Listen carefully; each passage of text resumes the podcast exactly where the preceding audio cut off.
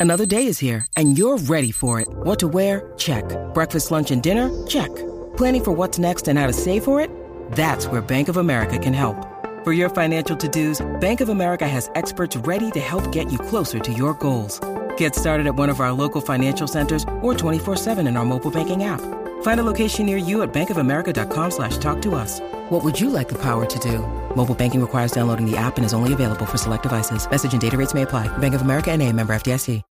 When you need mealtime inspiration, it's worth shopping Kroger, where you'll find over 30,000 mouthwatering choices that excite your inner foodie. And no matter what tasty choice you make, you'll enjoy our everyday low prices, plus extra ways to save, like digital coupons worth over $600 each week. You can also save up to $1 off per gallon at the pump with fuel points. More savings and more inspiring flavors make shopping Kroger worth it every time. Kroger, fresh for everyone. Fuel restrictions apply. There it is. There it is. That is what I was looking for. Uh, Gene Williams, founder and administrator of warchant.com. I looked at the third quarter and I scoffed at it. Florida State came out, took care of business today in the way that you wanted to see. They hashtag took the damn hill. Florida State is moments away from being 8 and 0 on the season and another ho hum victory at a place that's been a house of horrors. This is the Warchant Gameday post game call and show brewed up by our friends at DeLuna Coffee. As I said, he's Gene Williams. My name is Tom Lang, and Florida State will enter the month of November, Gene, undefeated. That is a good, good feeling. How are you this afternoon on location? Tell the people where you are. I'm in an undis- undisclosed location in the Georgia mountains. Nice. Let's say that. So I, am chilling a little bit. I just knew they were the boys were going to take care of it. And can I say, without being too cheesy, that FSU has exercised its demons, mm. um, you know, by taking out the little pesky demon deacons who have really been a thorn in FSU side the last few years. So I know you and I both picked similar scores that were the ones in the staff. Let's throw it out there now to pick FSU to get into the 40s because I really I know there's a lot of trepidation by the staff and by uh, a lot of fans going into this game, and I get it based on the history of this team, they seem to always have FSU's number. But just what I saw on film, this was a, not a good offensive team. I didn't see them really generating anything uh, without the help of the officials. And I think one of those touchdowns basically was with the help of the officials that they got today. And, you know, it was the most complete game, Tom, that I think we've seen from quarter to quarter. Yeah, there was a, you know, it's a sleepy nooner and Snuggy Hill. So you had to go take a nap for one quarter which they did in the third yeah. quarter when it was nine. Not they were outscored nine nothing, but you missed you missed your first field goal. Fitzy, you've been doing great. If you're gonna miss it when you're up 30 points or whatever that was, and you miss it, that's the time to miss the field goal. So I'm, uh, you know, okay. Keon Coleman, another great game, but just like a man amongst boys, you know, at mm-hmm. times with him out there, look great. And I love the fact, Tom, we get into a little bit more of the schematics, but I love that they employed with with a lot of the wide receivers out, including Johnny Wilson. They employed more of that short shorting dump off game to the running backs, a little bit to yep. the tight ends as well, which I think was a nice addition, which I want to see this team do more of instead of continually trying to go vertical, especially when you don't have the talent that you usually have back there. Florida State is running the Mario Cristobal right now. They're putting the knee to the turf inside a minute to go. So this is going to be a yep. final score for Florida State. Uh, 34 of the points that they scored came in the first half, and uh, that's all they needed really uh, for today's game. You felt like, Gene, if they were going to get into the upper 20s, lower 30s, Wake was not going to be able to run them down. And uh, six of Wake's points come in third quarter garbage time. That's right. I will call, actually, uh, let's see, nine of them. Uh, nine points in the third quarter garbage time for Wake Forest. I get it. There are some out there that are saying, where's the complete game for Florida State. Mm-hmm. They did it. The first half, this game was over. Dave Clawson told you how over it was when he kicked a field goal on their opening drive of the second half. He knew that Wake wasn't going to run Florida State down. This is exactly what you wanted to have, especially when you're shorthanded on the offensive side. Gene, I am tickled today. I am enjoying a nice little espresso from our friends at DeLuna Coffee, and I'm going to pour it out right now in celebration as Florida State, it is a final, wins the ball game by a final score of 41 to 16, 8 and 0. Tell us, Gene, what it is that you're drinking from the uh, the Blue Ridge sector of the country. Yes, yeah, since we are in Georgia, I'd like to go try the local. Well, it's not really a local brewery, but it's close enough. It's from Athens, which let's go Bulldogs today, of course. Mm. Um, anyway, in honor of them uh, playing the uh, Lizards today, so we're doing. It's called Akademia Brewing Company. I've not tried this before. It looked cool. So they call this a Norwegian wheat ale from uh, Akademia Brewing Company. So we'll give this one a shot today as we as we pour it into the glass. So I'll let you know how it is. All right. We'll see uh, how many Tomahawk helmet stickers Gene gives that beer in just a moment as he gives you a proper review. Uh, this is the Warchant Gameday postgame call in show. We'll be getting to your calls here shortly on the postgame show as Florida State is 8 0. You'll see the commercial a little bit later, folks, from our friends at DeLuna Coffee. But the script was wrote, written by Brett Lemmix, uh, Ed and Brett Lemmix, 30 plus years of experience in the coffee game, that said, Picture this it's 8 0. Florida State is on the road at Pitt, having ravaged the ACC schedule before them. Largely true. Largely true. Florida State is undefeated going into November for the first time since I think maybe one of the shows in 2015 we cared about, but certainly 2014. Wow. The college football playoff show, the ranking show, mm-hmm. matters to us for the first time this decade. It's been a minute. That comes Tuesday night. We'll see where Florida State slots in. But this is the exact kind of win that you're looking for, Gene. Nobody can caveat anything about what Florida State did today to an above 500 opponent in Wake Forest. They hammered Wake Forest. And, Gene, I will say they did so in spite of Tobacco Road's striped finest uh, efforts in the first half, which was, again, a lot to overcome. The third quarter, they hit Florida State again with a bunch of ridiculous moments where you say, I can't wait to get out of this conference. And yet it, it did not matter. It did not. You know what? matter. Ahead. You're right, Tom. But you know what? In a way, it, I, I guess at first I knew going into this game, it's Wake Forest. They're the love child of the ACC. They Oh. they always, I, even I think against some other ACC teams, they always seem to get the reps on their side all the time. So you knew going in, so it tempered it a little bit. I was like, okay, you just know you're going to have to take them on. And then the fact that I mean, I, FSU just so outclassed them, the officials really couldn't do much. Um, they couldn't even help Wake cover the spread. They just they weren't they weren't good enough. The refs weren't on their game. They couldn't come through for Wake today. So they tried to, especially in the third quarter. Yep. I think it was 55 to nothing in penalties and 55 yards to zero on the other end, which really helped them get those nine points um, that they got that quarter. And you know, when you see when you see quarterbacks sliding and getting hit, and not only hit, guy throwing his arm down on his helmet after the slide, and that's you know that's going away. That's come on, That's so obvious. Every official on the field can see that. I Yep. mean, it's it's ridiculous that stuff like that go let's is let go time and time again. But again, who cares? Florida State Hey. blew the hell out of Wake Forest, and all's good in the world. FSU's eight oh. now. It's close for those of you that care about covers. It was close because of the officials. I think they were worth a score or two once again today, but it doesn't matter. I'll go through some numbers here for Florida State. Uh, if Director Ben has the stats behind the scenes, he can pull those up at any time, but I'll run through them. Jordan Travis threw for 359 yards today and three touchdowns. He was outstanding. There was one moment early in the game, the TV cameras didn't pick it up, but our Corey Clark did because he was in the press box. It looked like Jordan was throwing it directly to Wake Forest and, and one of their safeties Yeah. for a dropped interception. Well, Keon Coleman slipped and fell down in that moment. Uh, other than that, Jordan was absolutely brilliant, and he got away with that particular moment.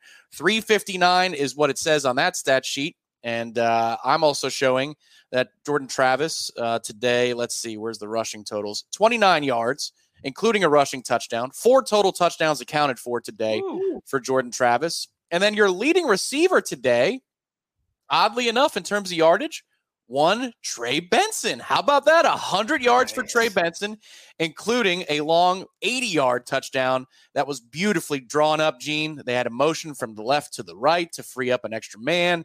There had two blockers downfield, offensive lineman downfield, a nice little screenplay, and Trey Benson was off to the races. That's all in part of a 155 yard from scrimmage day for Trey Benson. Uh, he had a touchdown late in the game, Gene, on a third and goal from the 18 yard line. An outstanding day from Trey Benson. All purpose yardage again, 155 yards on 14 different touches. Keon Coleman continues to shine. He was brilliant. A one handed catch, uh, another brilliant catch in a one on one situation earlier in this game. Two touchdowns for Keon Coleman. He was awesome. And then defensively speaking for Florida State, Gene, this is one a number that we've been hearing about a lot from the fan base, and, and rightly so to a degree. Five sacks on the day for the Mm, defensive front. Beautiful. Jared Verse had two of those and 10 tackles for loss for Florida State. A comprehensive win for the Seminoles on both sides of the ball. They had 300 plus yards in the first half. There was a graphic at halftime that Florida State, uh, well, actually, before halftime, the Trey Benson's touchdown, Gene, was 80 yards. Wake had 81 at that point. They had uh, Jordan Travis total yards, and it was into the hundreds. And Mitch Griffis, the quarterback for Wake, had two, two total yards. They were Mm. coming in uh, to halftime. This was just dominant, Gene, across the board. Everywhere you look, there's good news on the stat sheet. Yeah, it's great to see Jared Verse. I know people are like, "Where's Jared Verse? Where's Jared Verse?" I think he's played pretty well, but hasn't put up the sack numbers. He got a couple sacks. He's a big force on defense. Great having him out there. I, I, I don't know how many tackle totals he had, but we knew Braden Fisk could have a big day today, and I think he penetrated a lot. And really, that slow mesh yep. is good. That thing is so annoying to watch. It was so fun to see FSU blow that thing up time and time again. Like you mentioned, ten tackles for loss. That's doing some things when you they have to go behind the stick so many times. That really helps. Uh, yeah. Go ahead, Tom. I was going to say this is where you know the the away book. We'll see what the final numbers say, um, but it has, it has Braden Fisk with three tackles and none for loss and no sacks. So like you know what happened on the two point play. So uh, yeah. Braden was a big factor in this game. The defensive line, Gene, there were a couple of sacks of the quarterback where three or four guys are there just caving in the Wake Forest mm-hmm. offensive line. Uh, they did a really good job today. This they really was, did. If you were what? looking for a no sweat Saturday afternoon, you absolutely got it today. I know what the third quarter looks like, but you've got officiating. You've got uh, just no. This is. But you know we're all zen, Tom. We don't care about the officiating. We knew it was going to happen. It didn't matter. Correct. FSU beat FSU beat Snuggy Hill, the officials in the ACC, and they blew them away. We are looking forward to, to a photo from Ira and Corey in addition to the wrap. Hopefully, there's a flag planted on the damn hill. Ah. That's what we did today. But I'm telling you, this wasn't, this never sniffed Boston College. This mm-hmm. never sniffed that kind of a scenario. I thought they were fine today, no, straight, straightforward. Hey, a couple things, Tom. First of all, are we pretty cool with the ice uniforms? I mean, obviously they played well. I don't mind. I like the fact that, and look, I'm the traditional guy. I don't usually like stuff, and I love those gold helmets. Are the best helmets, in my opinion, in college football. So anytime you take those away, I'm not happy generally. But the fact that Wake was all black, it was kind of a cool contrast that you are all white. So I don't, as long as it's not a staple, it's not a regular thing. One, maybe once a season in certain situations, you pull out the ice. I like those. So I, that's a positive there. The one thing I want to get your opinion on, Tom, and I've seen this more and more in college football in a couple FSU games is these late substitutions by defenses. Yeah. And it looked like twice Wake did that, and it, twice Florida State had to call timeouts because mm-hmm. they're substituting to the last second. I, I, I don't get it. I know one time Wake got called for a flag for yep. basically doing this, but there's something. Maybe this is an off-season fix that they have to do something to stop this. There's only at some point you can no longer substitute or whatever the case is. Yeah, I think um, that's a situation where Wake I think was warned probably earlier in the half. What they were taking their time. They read the rule before halftime. Uh, Bob Wischusen did on the broadcast, and he said that it's a you have a reasonable amount of time. Mm-hmm. So there is latitude given to the officials to determine what is reasonable. But you could tell that Wake was substituting just for the hell of it. If Florida yeah, State had a late sub, ten seconds left. There's a kid that they want to be on a, in on that play, but they send somebody in from the sidelines to force Florida State's hand. Uh, one time it happened in the third and 36, I think it was. Um, and then, you yeah. know, another time was before the half when they took too long, and the official, the, the umpire just said, "The hell with it! You, you guys are taking too long. Go ahead and, and try this kick before we go into the halftime locker room." And that's when Clawson lost his mind, but they were killed for an illegal substitution. Sometimes, Gene, in short, I think it's our sloppiness, and then other times I think it's just coaches taking advantage of the latitude given to them by the rules because they think what's the worst that can happen? A five yard penalty, or they have to spend a timeout. So it's worth it to the coaches to give a shot at that. Pure gamesmanship, but again, something that did not. Yeah. Well, like I said, I, w- I would hope they would look at this in the off season and maybe instead of reasonable, give a certain time. This your last time you can substitute somebody and something like that. The yep. other thing, the only real negative I could find, you know, they they sleptwalked through the third quarter. Like you said, we knew the game was over. So really, you can nitpick and say that's a problem, not that big a deal to me. Um, I guess the only thing I was a little bit not thrilled about is the fact that no other wide receiver really stepped up. Kentron Poitier had the one catch early on. Yep. Other than that, that group of wide receivers just completely disappeared. Now, I will say Morlock and Bell stepped up and did fine in this game along with Keon. I, and I wonder if this would have been the game if Destyn Hill was healthy. This might have been a game where he might have really broken out. It's a shame that he yep. was not available for this game. I would like to see because he would have been the clear number two receiver in this game. So I'm a little, I would like to see somebody, whether it's Williamson or Poitier, drop the ball. Um, I mean, eh, eh, Ja'Khi was okay. I mean, it just nobody jumped out. Again, I'm nitpicking. 99% of this thing is very positive, but that's something I would have liked to have seen. Yeah, Ja'Khi is a shoestring tackle away from maybe scoring on a throw yeah. over the middle. Um, I thought, you know, underrated ball of the day from Jordan was the one to Darion in the end zone. That's on Darion for not coming down with mm-hmm. that catch. It's a, it's a little fade.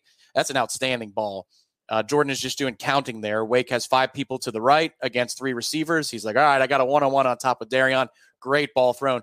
The best ball of the day, without question, was the one to. Kyle Morlock in the oh, second half.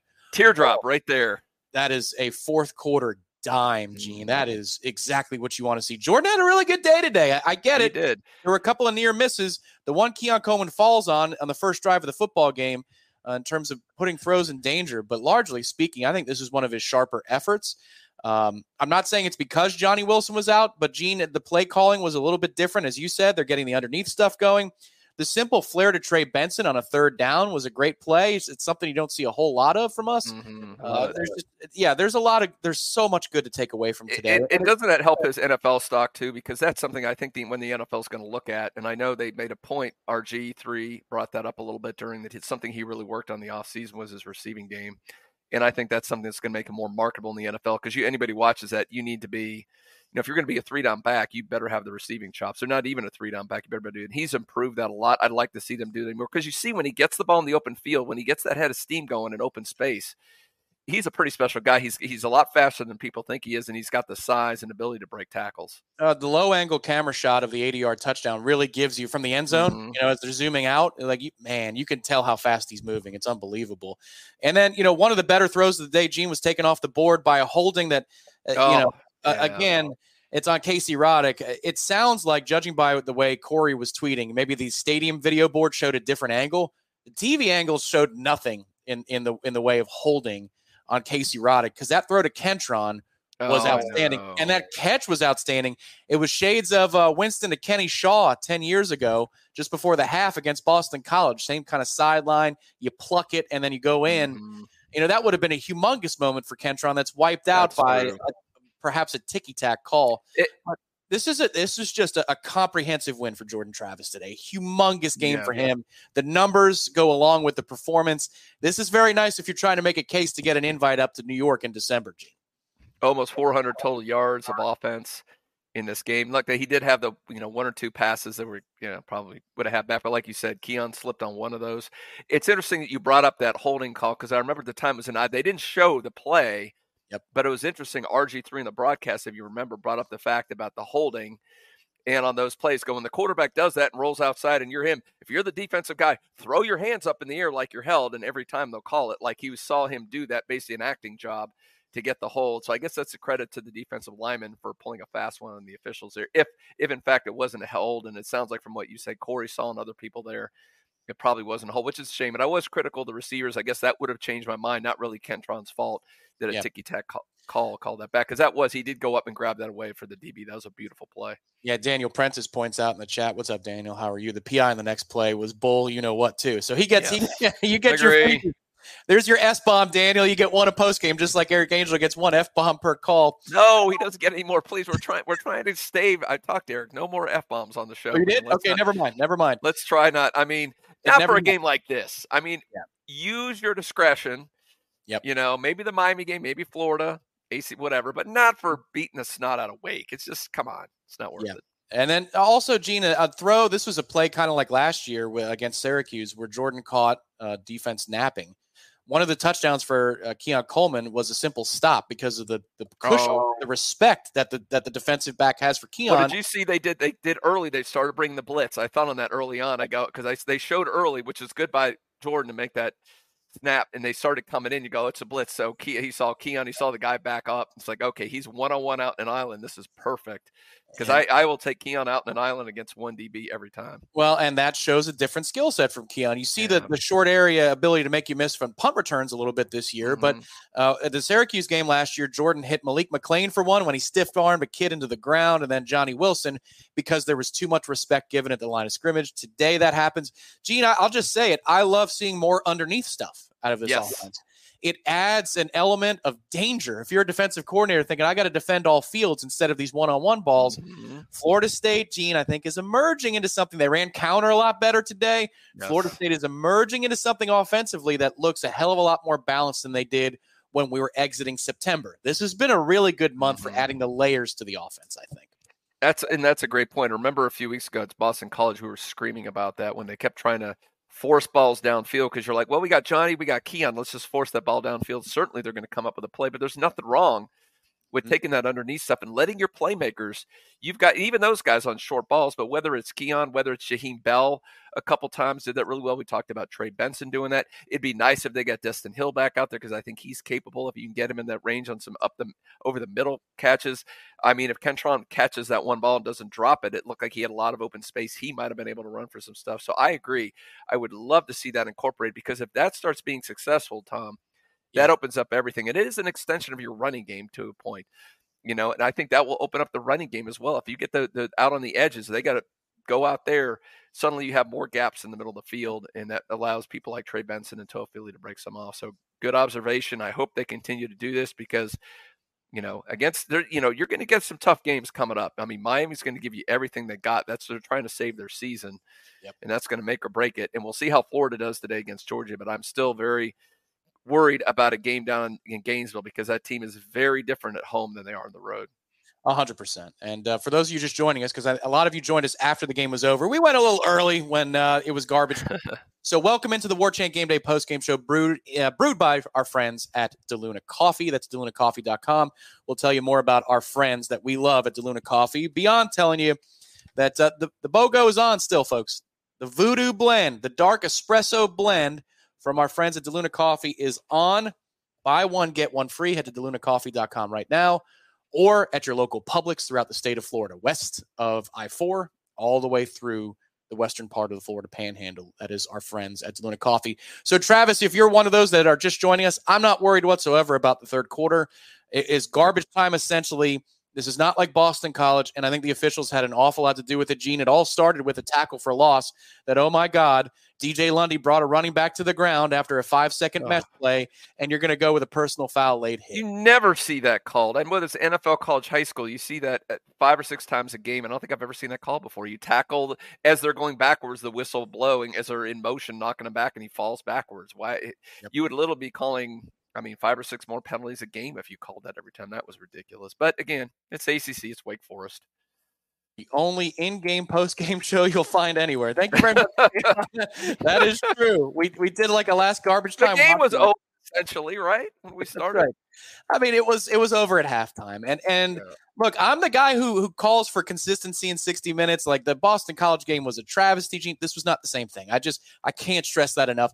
No. Enjoy the rest of your day, the rest of the slate. This was not the same thing as Florida State losing its edge on the road to Boston College. I think this was official uh, official aided in the second half, and Florida State. I mean, Gene, they drive down there, and Fitzy misses his first kick of the season from point blank range. So it's not like the offense completely went cold in the third quarter either.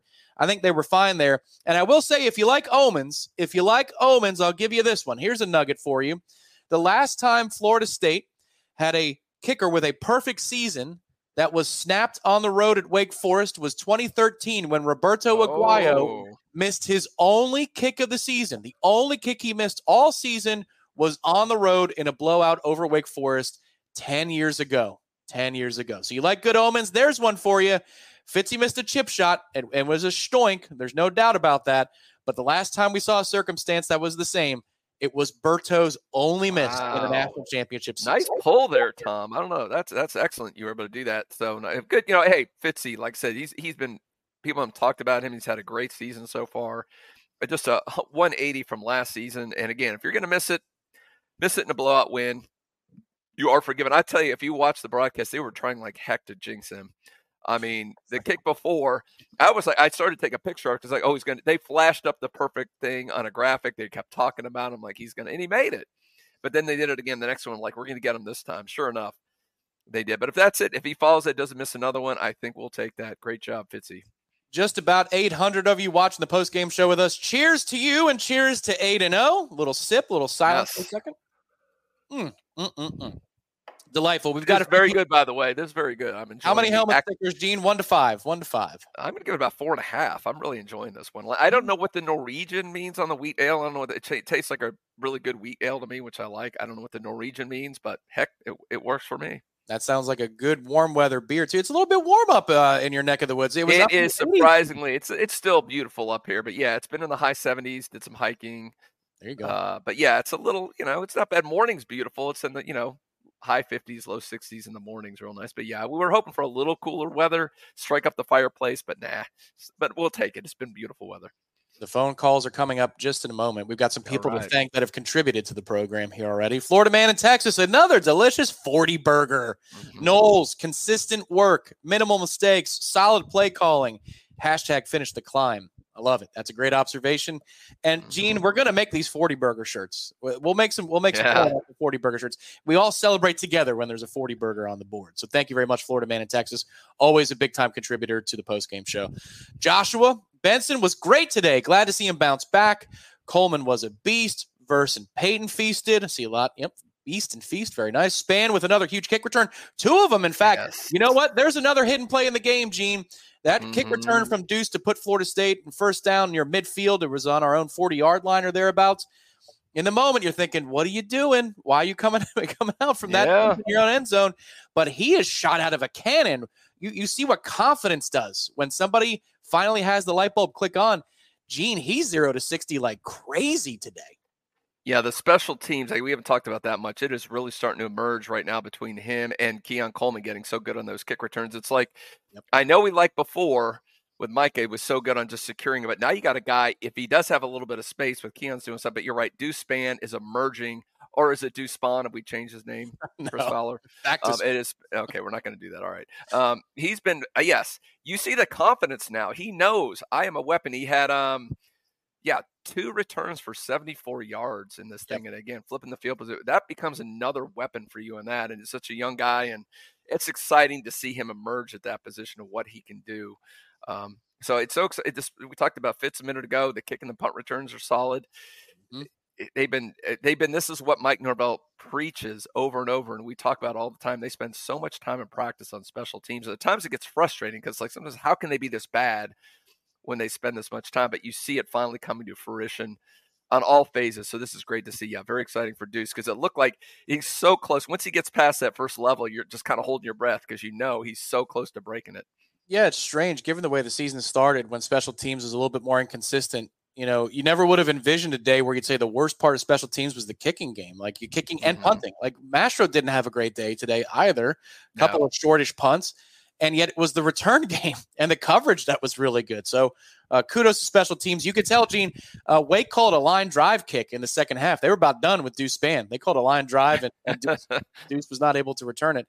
Uh, so yes, uh, another thing for for oppo- opposing coaches to worry about mm-hmm. moving forward. So thank you to uh, Joshua for that contribution. Double D Supreme.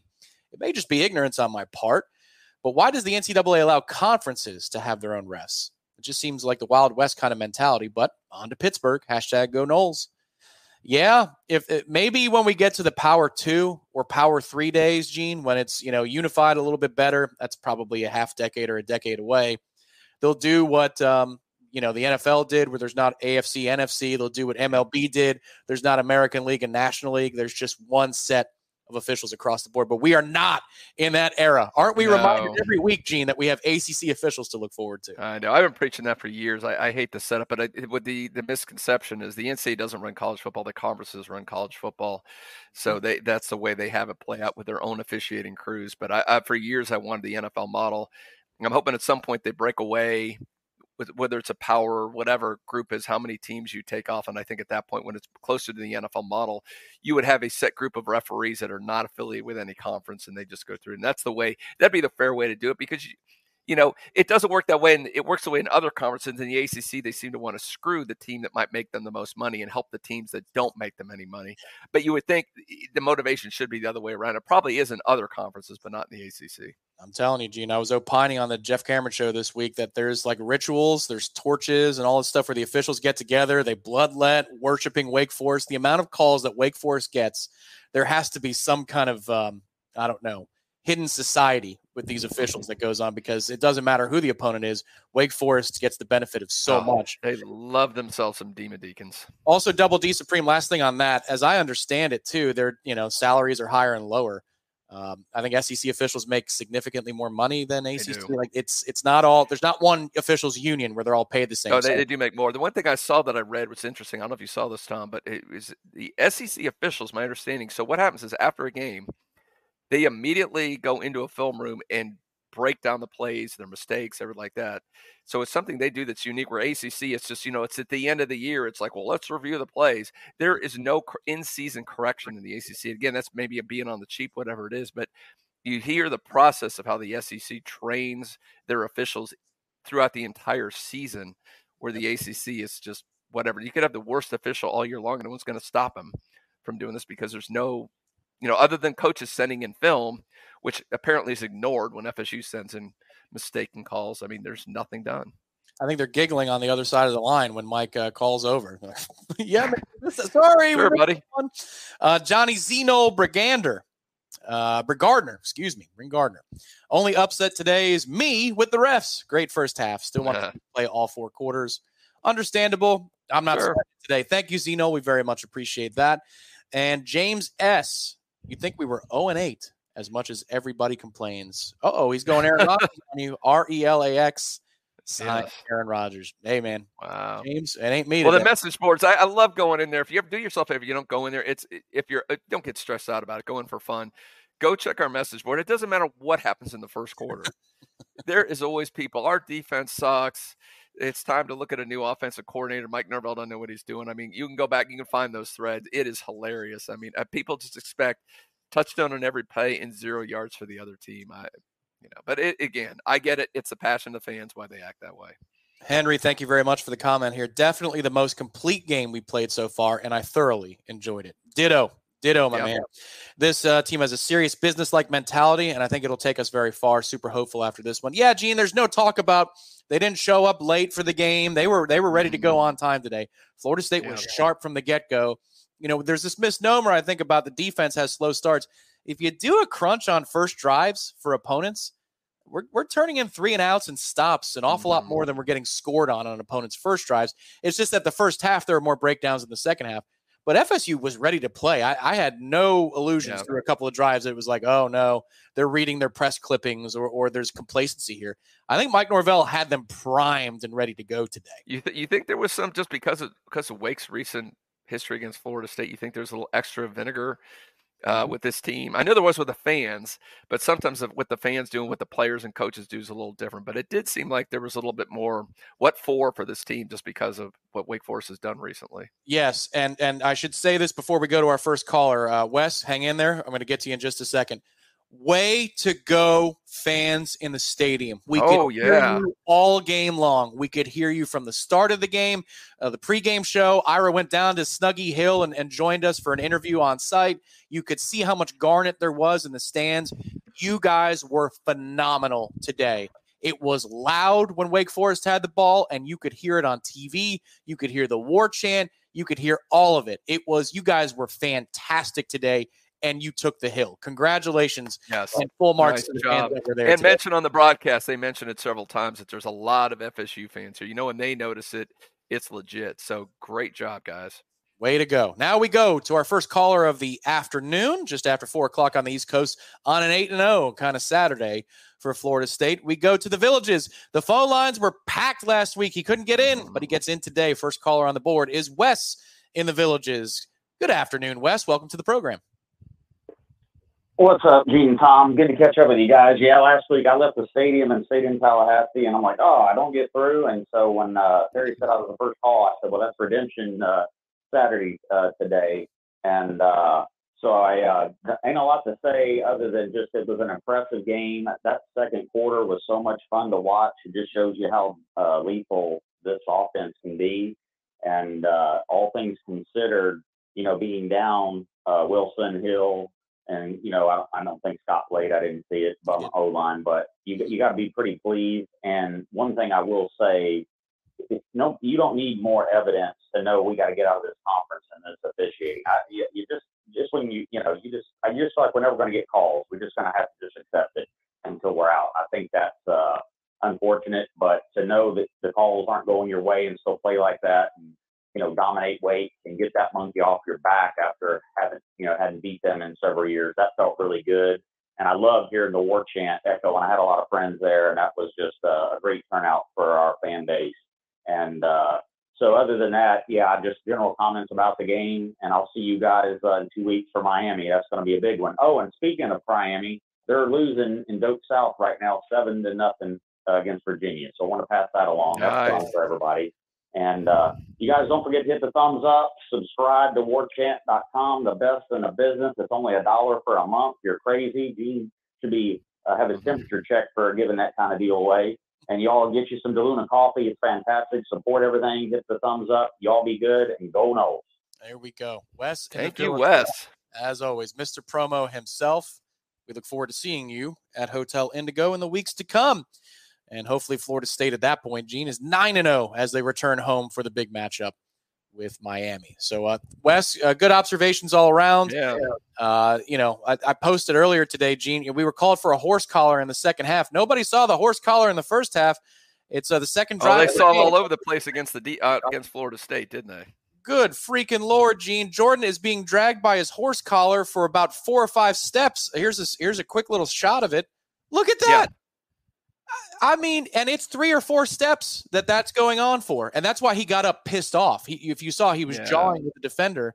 He found a way to not get hurt in this situation, but man, the officials were once again just horrible. Yeah. But it doesn't matter because Florida State was better than the 11 that they were facing on the other side of the ball, plus the crew. Hey, hey, one other thing we didn't talk about real quick before we go to another caller is Jordan. Did they? Well, I know he took off a couple times. It seems like I know we saw second half last week the Jordan Travis starting to run again was a part of the offense.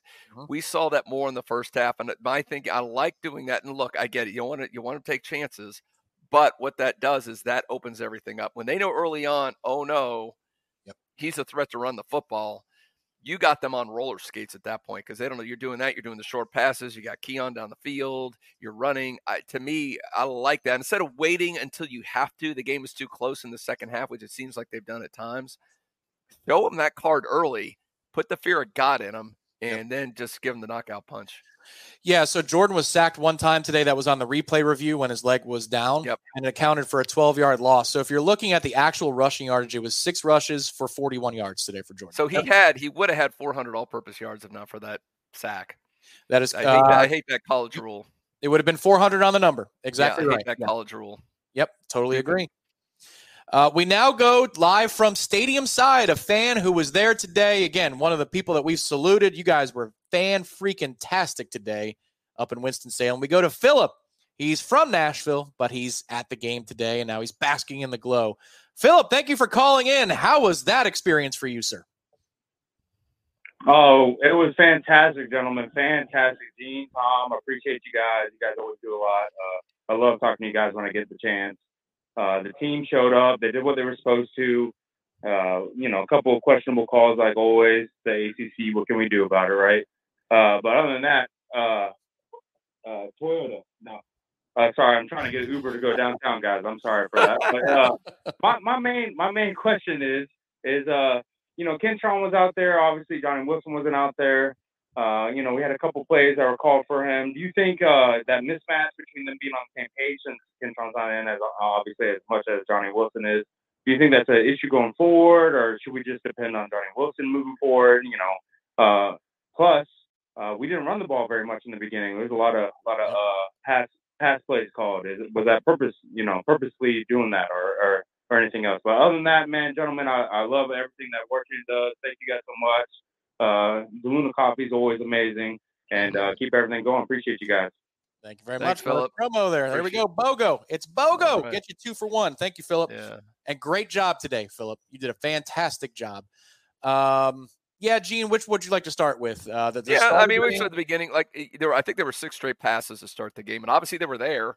They're yep. moving the ball down the field, and as you know, Mike Norvell scripts the beginning, so obviously that was a plan going in to mm-hmm. throw the ball on them.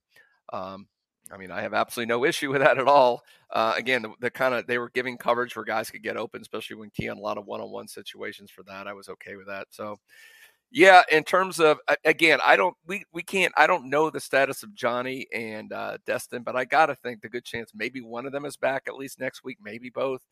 I think that might help the offense a little bit more if you get some of these guys back out there. I mean, Kentron, Tom, you made a good point about the fact that you know he, if not for that kind of questionable holding call, then we probably look at his situation a little bit different today. Yeah. That he stepped up. Would like to see more out of Darion today. Um, you know, So we'll see how it is. Like I said, that was the one nitpicky thing I had that I was a little disappointed in the receivers other than Keon. So I'd like to see one of them step, but I think that will get better. No, agreed. Uh, look, it wasn't perfect. Um, you know, even that Kentron plays a broken play, so it's not like they schemed something up and, and he was open. Jordan rolls right and then fires the ball down the field. Uh, they're clearly not in sync the way that Johnny would be with Jordan, mm-hmm. but you kind of have to work through that because Kentron, Mike Norvell said this on the record, so we're not violating protocol he was banged up. He missed an awful lot of the early part of the season. So when you're talking about chemistry, he was good in the spring. People forget how good he was last spring. He was unable to capitalize on the momentum from mm-hmm. spring. I mean, Keon Coleman's also going to put you down the depth chart, and for good reason. Like we get that, but Kentron was not available to you know continue that momentum moving forward. He's been out there obviously because he's played, but he's been out there the last few weeks as a regular participant. But I mean I'll estimate and say it's been three to four weeks since he's really been working in the mm-hmm. offense for a groove. And you could tell that he and Jordan just aren't quite in sync the way that Johnny and Jordan are. So I don't know that that's a concern per se. And then to echo Gene's sentiment, you know, Gene, you come out with a game plan. I think maybe because so many receivers were out, uh, maybe Mike Norvell says, I want to prove to the opposition that they're still going to have to think about the passing game. You can't just tee off against the run. They spread them out. Uh, kudos there. It was the Keon Coleman yeah. drive to start. It was the first four or five targets were to Keon. So uh, it all worked out. And then it was a quarterback scramble at the end. That was a pass call where you score your first touchdown. The blitz just didn't keep the uh, the contain on Jordan, and that's why when you have a quarterback with those kinds of legs, it ends up being a touchdown. So uh, all good things. And Philip, once again, thank you for calling from outside the stadium. Hope the Uber arrives safely for you, sir. Uh, now we go to New York for the 40th time. The 40th time in the history of Warchant TV. It's Josh in New York. Josh, thank you for waiting for the better part of a half an hour. Welcome to the program. Josh, are you there? Oh, it didn't kick in. That's on me, Josh. That's on me. Here we go. Three, two, one. There you go, Josh. Welcome. Let me restart this. Tom and Gino. what what is going on? It's always a great day to get a win from the Noles. Always a great day. I did not like you guys. I did not have a problem with a single thing today. Um, I, I thought we played really well, but I did have and and, and you know, uh, it, it was so good to hear Robert Griffin point this out. But Jordan Travis, the only thing that irks me is that Jordan Travis is not getting talked about enough as a Heisman Trophy candidate. I mean, like, and I was looking up the Heisman contenders, and all these guys had awful games at some point. Mm-hmm. Awful games. Yep. Like Travis is the only one that his bad game was like two touchdowns and an interception or something like that.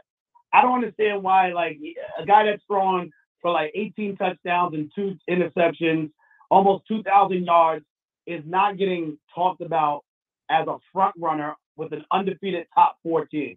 I, I maybe somebody else can answer that question for me, but it, it just boggles my mind. Love you, ESPN. Thank you. All right. Have a good one, guys. Uh, Josh, thanks, Josh. Uh, he's not wrong, Gene. Uh, Michael mm. Penix, who's considered the front runner. Uh, oh, that last game was awful. They did not score an offensive touchdown against Arizona State. So uh, Arizona State. Yeah, I think I think if it's me, I think it's Marvin Harrison Jr. is on the short list, and then still to be determined on what quarterbacks you would invite. But Jordan, I think the momentum's about to build for Jordan Gene. This is a humongous day. Sometimes the stat book is not indicative of the impact that Jordan has on the game. Today it was. I mean, you're talking about it with sack adjusted yardage. You're talking about 400 all purpose yards and four touchdowns. Mm-hmm. Like that's the kind of game that gets people's attention. I don't think this is a race that's over by any stretch. I think Jordan still has a really good chance, Gene. Um, to obviously make it uh, to New York, at least for an invite, but he should be talked about more because there have been clunkers uh, for the other candidates across the board. So good call, Josh. Well, isn't this, yeah, Josh nailed it on that, but isn't this more of an exposure type thing? Like what, what's going to move the needle for what really matters the Heisman, and that's publicity, and that's ESPN, that's clips, that's TikTok clicks, or something like that. You're going to get the exposure. I think the fact that outside of LSU, which was a long time ago in people's minds, FSU hasn't really played anybody. I mean, you look down, you say, well, they played Clemson at Clemson, but for whatever reason at the time, Clemson was not ranked. It was ridiculous, yep. but they were not ranked. And then you look the name, they played a ranked Duke team last week, but again, it's Duke. It wasn't basketball. No one in the national media is going to take that seriously. You just he just like I said, pretty much 400 yards against Wake Forest. So the problem is he's doing that, and I just don't think he's going to get the publicity. Now, what could change is if again Miami keeps winning, and you, I think they're losing last I, I looked, which is seven nothing, seven nothing. Yep. Yeah. Okay. Miami's still losing. Um, you know, maybe that game is a little bigger, and maybe he, he blows up in that game. It gets him on there, but I just don't think he's getting the national push right now by the media, by social media, everywhere else, and I think that's affecting him. At the end of the day, we have these other guys are on bigger stages right now. Whether it's a perceived bigger stage or not, that's part of the problem of being in the ACC, especially when Clemson is down. This is kind of reminds me back in the '90s almost, where it was FSU and everybody else. There just isn't anybody else standing out, so they're just they're not getting that. Obviously, Florida's not what they used to be. Now we'll see. Maybe they'll go on a run. They'll do something else, but they need they need him to have a big national game where he blows up and maybe he gets up talked about a legitimate candidate to win. He, I think he gets the invite, Tom. I guess right now if everything's hold, mm-hmm. but I don't think he's a legitimate candidate to win it, and he should be. I think that that was the point there from Josh. I agree. I agree. He should be a candidate at this point because he has not had a clunker. It's a great argument. It's a simple one. Um, and we'll see if it's one that takes shape. You still got a month to go uh, in terms of creating your resume. Um, sometimes people are slow on the uptake. Uh, yeah. So a couple of scores that you know we don't do this very much in the uh, 3:30 uh, post games, meaning the noon kickoffs. But time to take a look around. Uh, Kansas is in decision mode here, fourth and four near midfield, down a point to Oklahoma. And look at this: if Oklahoma wins again, people are still going to like. There's people legitimately want to put them in over Florida State after UCF and Kansas they shouldn't even be in the top 10. They freaking suck. Stop this nonsense. I mean, talk about game control. What are the odds ESPN brings up game control when they do their selection show and they talk about Oklahoma next week? No freaking chance. Or Washington and uh, Arizona yeah. State last week. Their only touchdown was a pick six late in the game. So that's one uh, set of scores. ACC scores are also interesting. I'm going to pull those yeah. up now. Uh, let us see. You've got, oh boy, NC State. Look at this.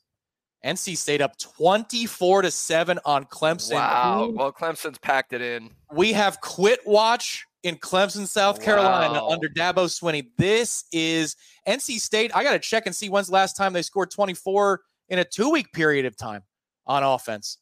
24 wow. points. Oh my goodness. Okay. So in their last pow- in their last 3 Power 5 games, their last 3 ACC games, NC State has amassed a total doing the math real quick of 34 points. Mm. It, oh my 30, gosh. Yeah. 30 uh, sorry, 37 points in their last 3 ACC games. They have 24 on Clemson and that defense that's really good in the first half. So uh, interesting developments there. Notre Dame with a slim lead over Pitt. This is an elimination Duke, game Duke, here. Duke, the FSU hangover. I'm telling you, man, they they gave everything they had to that FSU game. Interesting stuff. So Louisville up 14 to nothing in the second quarter. That makes uh, Director Ben behind the scenes happy. That's his original affiliation. Of course, he loves Florida State more now, folks. But hmm. uh, Virginia up seven to nothing over Miami as well. So that's the rundown on the scores that are going around the country. One more call before we take a break. We go to Ocala, and we talk to who this is Ocala. This is not Gene oh. in Ocala. Oh, I was waiting for Gene. Jeff in Ocala. Welcome to the program. Go ahead, sir. Hey, gentlemen. Uh, great show you got going on today. Um, I actually did have a few points I wanted to hit, but you guys are so in touch with the Florida State fan base that you've already spoken on the kickers and our great special teams that we got going on. So um, at this point, thanks for the content, gentlemen. You guys keep me informed all well, day. Hang on, Jeff. We got to get something out of you here. So, what was your favorite part of the game? Go ahead. What was your favorite part today? Oh, uh, for sure, it was the uh, Keon Coleman catch in the end zone. That one hand yeah. tap into the to the end zone. I, I, loved how I think it was RG three said that was like a layup because they talked about him being a two sport guy playing basketball and it was so simple. Like, yeah, that was just a layup. We appreciate the call, Jeff. Be sure to call Thanks, back. Jeff. Sorry that we took your points, but uh, yeah, that we haven't talked enough about that play. Gene, they did the little montage after he made that catch of the one against Syracuse, and then last week going between his legs against Duke. The Keon Coleman highlight reel in one season. You know, it's going to live on for a long time. A Florida State highlight reel it is something else. He's just going to yeah. keep masking, and it's different ways. Like I, would even put that short catch and run on that reel because that's something very different. You combine that with a couple of the electrifying yeah. punt returns. what a get that was out of the portal. What would Florida State be without Mm. Keon Coleman in the offense? I mean, Yeah, what this is the kind of game. This would have been a scary game without him because not too many people were stepping up in this game to see him, especially early take control. So that's nine touchdowns so far this season. So he's on pace for some pretty uh, legitimate numbers if this continues to play out at this rate with him. But yeah, that that was a great play.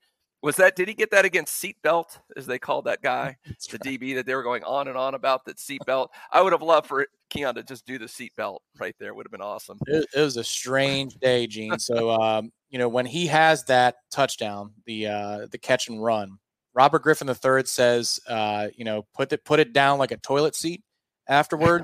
And I tweeted, I tweeted out like, what does that even mean? RG3 from the press box responded to me. He responded on Twitter. Did he? Did, what he say responded about and he- vomiting? What was it? It- It was about toilet seats go down. I was like, "Jeez, dude. Okay. What? Yeah, it didn't make much sense, but he took to Twitter. I didn't add him. I didn't tag him. I don't follow him. He doesn't follow me. But apparently, he was checking his mentions Ah. in the break. So there's a bit of a window into uh, Well, our. good, good for RG3 for reaching out to you. I will say, and RG, and he's a hot topic on our message boards all the time. I will say, look, he's gotten better. He was he was hurt when he first started. He was just you, you couldn't stomach, you couldn't listen to him. He was so bad. He still tries to be a little too funny at times and coming up with things like that just don't really make much sense. But you know what? He's you know what I like. He has passion. He's exciting. You know, he's into the game. He makes it a little bit more fun to watch sometimes. So I'm okay. I've, I've kind of grown to be okay with RG3. Well, his I think his opinions are, are usually spot on. Like he, you know, I think he was Yeah. presenting He knows the game. Yeah. he knows the game, but sometimes it's just about you know the uh, he tries. It's entertainment. It's the entertainment business. But there it is. Uh, Yeah. man on uh, like it was a toilet seat. And I'm like, I didn't understand that because what like you're referring to something as it. I was like, this is a reference I don't understand. But there he goes. During the good for him commercial break, he was checking his Twitter. So go figure.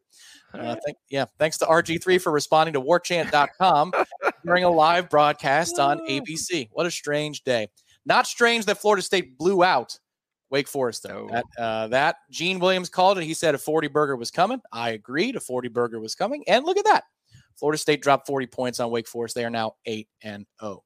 We're going to take a short break, go back to the phone lines after this from our friends at DeLuna Coffee. Picture this Saturday morning, November the 4th, 9 a.m. Game days on your TV, and FSU has dismantled their ACC schedule to this point. They're 8 0. Kirk, Rece, McAfee, and Desmond are debating whether the Noles are going to be the number one or number two seed in the playoff, and JT 13 is the front man for the Heisman. Life's pretty good, and guess what? It's going to get better because your DeLuna Coffee War Chant bundle came in the mail yesterday. You tell your wife, I'm not superstitious as you pour your DeLuna Voodoo Coffee blend into your new stainless steel tumbler. You add a scoop of cocoa to die for from DeLuna and mutter a curse under your breath onto the pit's secondary. No voodoo necessary for that, though. The opponent was doomed from the start. Johnny and Keon, they don't need DeLuna's help to make the opponent's life a living hell. But in honor of the 2023 FSU offense, enjoy the DeLuna Coffee Pick Your Poison bundle. Check the drop down menu for all available options. Wake up and enjoy DeLuna Coffee today. Head to delunacoffee.com. That's delunacoffee.com.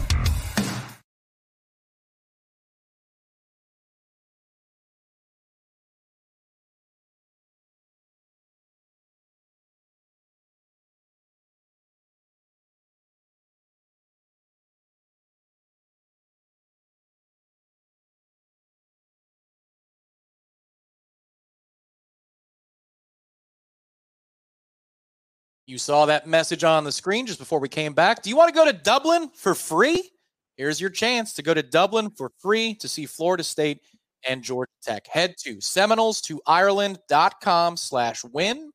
That's Seminoles to Ireland.com slash win today for your chance for a round trip, game tickets, and three nights in Dublin courtesy of our friends at the Aer Lingus College Football Classic. It's that simple. It's a sweepstakes. All you got to do is go to that link, Seminoles to Ireland.com slash win for your chance for a trip for two to next year's season opening game, August the 24th, 2024, Florida State versus Georgia Tech. Simple. Hope to see you there because we certainly will be at warchant.com. He's Gene Williams. My name is Tom Lang. And today is another hallmark day for Florida State, Gene. Oh, beer number two is popped. I didn't hear that Oh pop. yeah. But what, what do we got there? Is it another one of the Norwegians? No, same one, same one of the uh, Akademia Brewing Norwegian wheat ale. I, I had another choice, but no, this is good stuff. I'm going to town here. All right, he's not messing with it. Florida State didn't mess around today either. That second quarter was nice. Gene, it was 10 to 7 at one point. Florida State goes on a 24 to nothing run in the second quarter to close out the first half to lead 34 to 7 at the break. And after that, yeah, a, a, pun from your brewery there. It's all academic. Florida State was uh, on its way to be undefeated 8 0 two thirds of the way through the season. That's kind of bittersweet. Makes you kind of sad that there's only four games left in the regular season for Florida State in 2023. But they won them all. And Gene, that hasn't happened in nine years. So it feels pretty good to be 8 0. It feels fantastic. It's been a while uh, for this program. And again, we say it every week, but the turnaround the last couple years has been phenomenal. Uh, great job by Mike Norvell, Adam Fuller, you know, the Alex Atkins, the entire staff. They've really done a great job getting this program to where it is now, where they're a complete team. And we saw the most complete game I think we've seen all season. So you like to see this as they progress. I think we talked about some of the little subtle changes they did on offense and the play calling. We like seeing that. Mm-hmm. We like the fact that the defense, you know, really other than one play where they lost a little gap integrity uh, yep. on that long run. I mean, for the most part, I mean, it was almost a perfect game by the defense. Other than that, I guess, and, and shortly thereafter, they had about a 19 yard pass to get them down the one yard line. There was obviously a breakdown in coverage because the guy was wide open there. But I mean, really, you have to give, and people don't like to give Adam Fuller credit, but you've got to give him a lot of credit, especially lately. It seems like the defense is getting better, Tom. Yeah, they are. It has 155 yards, sack adjusted, sack adjusted uh, for Wake on the ground, 155 yards on 44 carries. That's a really healthy yards mm-hmm. per carry mm-hmm. clip. When you throw in, Gene, that there was a 51 yard run yeah. breakdown on that play. That was just two guys in the same gap. It, you know, you don't want to say it happens and you just shrug it off. You got to clean it up. But they did a really, really good job today. Gene, they've been the catalyst. Like, I get it that Jordan Travis should be in the conversation for the Heisman Trophy, and we agree with that. That's 100% true that Keon Coleman's electrifying, that Trey Benson's a, stud, and Johnny Wilson, uh, he's gotten better, better at catching footballs too in the last month. He's had to fight through some injuries. They're loaded everywhere. But the defense after the bye week, and really even starting in that second half at Clemson, Gene, the defense has kind of led the way here for Florida State. We don't talk about Florida State as a defense first team, and these are some bad offenses that they've been playing, mm-hmm. but they're doing what they're supposed to do to bad offenses, and that's the second year in a row that that's happening. So there's real improvement there that maybe we don't reflect on enough uh, at how much better Florida State has gotten defensively. Well, I think we saw sometimes early in the season where they, the defense was getting gashed at times. Of course, Boston College comes to mind. Mm-hmm. You just feel like the team has kind of learned from that. Uh, they're playing much salt. They're playing more consistently. The breakdowns are fewer and far between. You don't see guys running open in the middle of the field. You know, you had the one gap issue, but I mean, you had one. Um, like you said, you don't want to take that, but I mean, at, at, some games you'd see five, six, seven of those during a game. So I mean, that that is a really good sign that they are seeming to get better and better. And it, what it does, it gives you confidence. As a whether you're a fan or meeting, you're watching this thing, you know when they're up 10 points at some point when the defense is playing well and dominant, you know, you know they're going to be okay. Yep. Where there were times last year and earlier this season, like, eh, I don't know if any lead is really safe uh, because that defense could fall apart at any time. You just don't get that feeling anymore. Now we'll see; they'll be tested a little bit here coming up by some teams, especially Miami. I think that'll be the true test of Florida State's defense and how far they've come because obviously they've got they got a lot of talent on that side of the ball and a pretty good offensive line. So I will be very curious to see how they hold up in that game. If they if they're legit in that game, then I think if they hold Miami to reasonable, they're not going to shut them out. So these people that get let Miami score 17 points, I don't know. There's a problem if, if you hold them to something like that. Then I'm really starting to think in my mind this team's got a legit chance to maybe win the whole thing. But I, to me, I'm going to reserve judgment on that thing till that Miami game when they play legit offense and see how that defense responds. Miami having issues today. They're down 10 to nothing with 8.25 to go in the second quarter to Virginia. Understandable. Yep. Uh, 24 to 7. NC State leads Clemson. They're about to start the fourth quarter. Uh, Clemson has a second and goal. The NC State won, but they've got a lot of work to do in the final mm. quarter if they're going to come away with a victory. Or else, Gene, Clemson will fall to 4 and 4 on the season, 2 and 4 in ACC play. Ooh and they would have games against Notre Dame. At well, either way, they're going to have games against Notre Dame and North Carolina before the season ends. So they may not be bowl eligible. I mean, they'd be staring at, at minimum. Um, yeah, the reality of six to seven losses is in play if they were to drop this one wow. to NC State. Isn't that? Here's a get...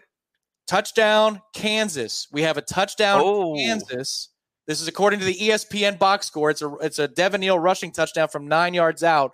38 33 with under a minute to go against Oklahoma. Certainly Whoa. they will go for two in that situation. So it's under a minute to go. Kansas leads 38 33 pending the two point conversion. Wow. An undefeated could go down, and that, that would be no more undefeated teams in the Big 12. That's uh, okay with us. As they would say in the red zone, we've got the witching hour here for college football. a lot of weird stuff going on. That game had a weather delay. It was a noon kick, so they're still playing uh, in Kansas, 38 33, pending the two wow. point conversion. So wild stuff going on in college football right now. For that ACC game, that's all important in the ACC standings. Louisville still leads Duke 14 to nothing. Mm. That game is in the second quarter. So, um, scoreboard watching is back in Florida State. That means you're good if you're scoreboard watching. Before we go back to the phones, I want to thank Kim, Kim and her wife. Thank you very much, Kim. Thanks Cheers, for what you do. We love you, boys. Cheers to you as well. Thank you very much. And now we go to Ted, who is outside the stadium. He's been waiting patiently for nearly 20 minutes. Ted, welcome to the program. I'm sure you enjoyed taking in Noles football on a Saturday afternoon, didn't you, sir? Yes, sir. Man, what you talking about? Hey, you guys give me a uh, thank you for taking my call. This is my first time calling. Uh, just give me a couple of minutes. I want to make two points. First, yeah. I am a 30 year veteran of warchant.com. Started way back in 96 with Gene. I'm a 30 year vet, been on there almost 30 years. Uh, guys, let me tell you something. I'm 51 years old. When I was about nine or 10 years old, all my friends would tease me and tell me professional wrestling was not real. They, they, they the older kids, my older friends say it's not real, man. It's not real. My dad used to take me all around South Carolina, put me on his shoulders, and he used to be Ric Flair, Dusty Rhodes, and all those guys back in the old NWA. Well, we were watching a match in Florence, South Carolina, one one night where this referee did the referee got knocked out, Dusty Rhodes or somebody got hit over the head, they lost the match. The next night, uh, my dad said, Hey, I said, Hey dad, can we go see it again in, in Columbia? They're supposed to have a rematch in Columbia. Well, they did the same finish. The mm-hmm. exact same thing. The exact same thing. I knew then the, the referee was knocked out. The same guy was knocked out. It was all a show. These ACC referees, they gave guys they scared the hell out of me. They really did. They scared the hell out of me with these BS calls. And either Wake Forest has the greatest offensive line coach in the world in the history of college football, or they don't call holding on Wake Forest. Somebody showed me a stat of how many times they've called Wake Forest penalties on Wake Forest, uh, like the last five years at home for holding. It was something ridiculously low. And they don't I, I don't think Wake Forest is an O line factory. As far as Travis and the Heisman guys, I, I, I think he's going to silently win it because I don't think Penix is going to go undefeated. Dillon Gabriel looks like he's going to go down today. The kid at Michigan is having all those. No, no wonder he looks so good. They cheat. Hell, they they defense. If Travis can go, if he can go undefeated, okay, and win the ACC championship game, he's a good kid. No off-field problems. Uh, one of the things I think he's going to have in his favor, he's brought FSU back to prominence and he's put in the work. So, uh, hey, don't don't count him out of, of, winning the Heisman just yet. Now, if he drops the game, maybe, but I'm telling you, Penix is going to drop a game. Gabriel going down today. Marvin Harrison Jr., I, mm, I don't know. Uh, the only guy I'm really looking at uh, ahead of Travis right now is Penix and the kid up at Michigan. But if he wins out, okay, and wins the ACC championship game, he should win Heisman Trophy, period. Because Penix is going to lose. They, are going to lose a game. And like I said, it's too much cloud noise over up there in Michigan. I'm going to hang up and listen to the show. Remember, 30 year vet, war chant. Love you guys. Oh, that's outstanding. That's, that's great uh, call, Ted. Please call back again, man. We've got some great callers in the show. Really enjoyed Ted. Enjoyed the enthusiasm. Hey, Ted. First of all, thank you for your loyalty to Warchant. You're awesome. And it's people like you that allow us to allow Warchant to grow like this and hire people like Tom and Jeff Cameron and Ira and all this stuff. So, so much props to you. And also props to you and all those FSU fans that were loud as heck at the stadium today. We could hear the War Chant reverberating the whole game. Uh, it, it's nice to see Noles just take over Snuggy Hill like that. So, good by you. And Tom, good, uh, interesting comments about the Heisman. You know, when you start to analytically look at how he broke down what's going on with Penix, and he makes a great point about Michigan and you know how sensitive the Heisman folks are to any kind of controversy. Mm-hmm. And what's going on at Michigan right now, that's true. that soils them. There's going to be a handful of voters going to be like, you know what? When in doubt, I'm not going to vote for that Michigan guy because there's a cloud over them that they're cheating. So, yeah, very good call, Ted. Yeah, agreed. And uh, Ted, if you love Dusty Rhodes, you got a little bit in your cadence there for the wrestling fans uh, in in the chat right now. There's a little bit of Dusty Rhodes in Ted's delivery, so feel, feel free Mm-hmm. Uh, to call back. Uh, thank you very much for the call. Yeah, Gene. The thing is, I think if Jordan stats matter, unfortunately, a lot in Heisman's uh, races more than more than impact. Unless you're blowing teams out and and you're putting the ball cap on every week in the third quarter, the Heisman voters don't understand the nuance of impact on the game that well. Um, you know, Jameis obviously was he had a, a baseball cap on in the third quarter all of 2013. Uh, and people understood that. Bryce Young is a recent example for Alabama where he was out in garbage time a lot. But if Jordan puts up 300 plus yards of total offense and you know three touchdowns a week from here through the rest of the season, Gene, which is not inconceivable that he could do that, he's gonna at least be there. He's gonna at least be Yeah. in. So uh, he needs that signature game, though. I still think because you go back to Jameis, he had a top ten Clemson team on the road. He put up ridiculous, had a ridiculous game. In elite Florida defense, he chopped up at the end of the year. Um, I mean, he had some high moments. He had, even though it wasn't a great team, even the play against BC, I think about the so-called hail mary, but that made every single highlight thing. I Yep. don't know if it like Jameis had that run against, or not Jameis. I'm sorry, Jordan had that run against Florida last year he needs some more stuff like that. I'm saying it's more about exposure marketing at this point for him, really, than putting up the numbers to me and all that. Because as Ted pointed out, I think it is wide open, and there's a lot of factors weighing in Jordan's favor. So a lot, a lot, lot can happen in the next month. But I think he's the good thing is he's in the race right now. We know that. So NC State leads Clemson 24 to 14. Miami has a field goal on the board. Uh, so Oh, they have now matched their output at home that they had last year against Florida State. Uh, they're at three on the board for Miami, 403 to go in the second quarter, uh, 10 3 Virginia. But And Oklahoma, how much time's left in that Oklahoma game? I can't. uh, th- looks like they're going to have a shot at the end zone here, Gene. You've got uh, real drama. They're at the Kansas 23 yard line with under 10 seconds to go and they need a touchdown. So there's real drama there. I'm sure the chat will let us know what happens. Usually the chat lights up with the result. Um, so uh, we'll oh, see. Someone just said, uh, "Damn Kansas Swiss cheese defense." I don't know if that means anything, but Yeah, yeah, okay. yeah. We'll see. Kansas is getting Oh, screwed. no. Oh boy. All right. Well, we'll see what happens there. We'll go to the phones. Let's see if we get this name right. Tat. Tat. Is that right in Baltimore? Welcome to the program. Tat. Go ahead. Hey, it's Pat, P A T. There we go. Pat in Baltimore. Gene, Gene, Gene and Tom, how are you guys? We're doing well. Doing Pat, great, Welcome to the program. We're doing great, man. Go ahead. Thanks, man. So I am a 2011 alumni of Florida State, um, and I am a seven-year subscriber of Warchant. And uh, it's funny because my family thinks I'm crazy every game day. I tune into the pregame, I watch the game, I listen to the postgame, I watch the Warchant Wrap with Corey and Aslan. It's it's an all-day affair over here. But anyway, I was just calling to say I'm super impressed with this team. I don't care what anyone says, we're gonna win out. Uh, anyone that says we need to fire Fuller needs to reevaluate. the team is on the right trajectory. The climb is going well. We escaped Wake Week with a victory, right? Like Hartman, he's gone. A.T. Perry, he's gone. Dave Clawson, he's still there. He's still old and he's still losing to Florida State, right? And one question for you guys before I leave. It's kind of a stretch, and I know we never cheer for Florida, but if Florida beats Georgia today, or Georgia slips up against like Missouri, say someone like that, LSU can go beat Alabama, and then Alabama beats Georgia in the SEC championship. Well, then we have an SEC conference champion with two losses. So Yep. do they put Florida State at number one and number two in front of all these other fraudulent programs, leave their coveted SEC champion out, and then we just go and win? I don't know. I'm hoping for it. I know it stinks for recruiting if Florida or Miami is good, but we need them to win, boost the resume, get that number one seed. And uh, before I leave, put a smile on your face, my brothers, because we at Florida State, and when we do it, we do it big. Then Oh, thanks for letting me call in. There you go, Pat. Graduate of Thank you, Pat. 2011. So Pat, when he was an undergrad, kind of saw the change happening in Florida State rising to prominence. Uh, your guy here, the guy on the left, graduated in December of 2009. I did not see that change. The offense had been better, No. but we had not flipped the script just yet. They had to uh, in the pro combat uniforms. You guys remember that?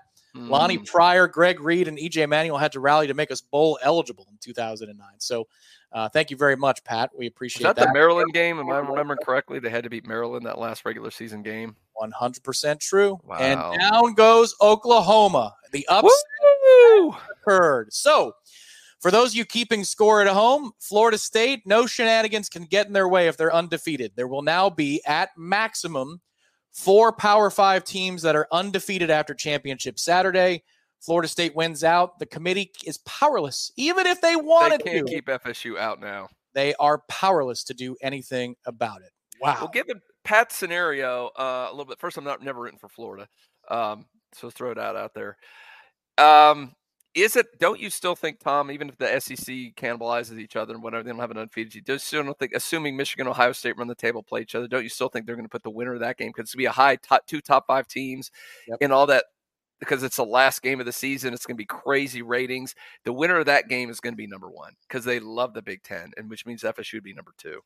Uh, I would agree. Uh, I think also like so you could see a scenario where two big Big Ten teams make it if if they both run roughshod over everybody, and then there's one's one, the one seed, one's the four, maybe, and they slip an FSU and an SEC team, assuming the Pac-12 kind of falls apart. And I could see that. Yeah. It may or may not. Oregon has an impressive uh, game going right now in terms of boosting its resume. They're up twenty-one to three at Utah. And it's in the second. okay. Oh, that's that's Utah's not bad. So if uh, Oregon continues on that road, they make it to the Pac-12, and maybe they beat Washington. You could. So we're gonna end up playing Oregon again out west, is what you're saying.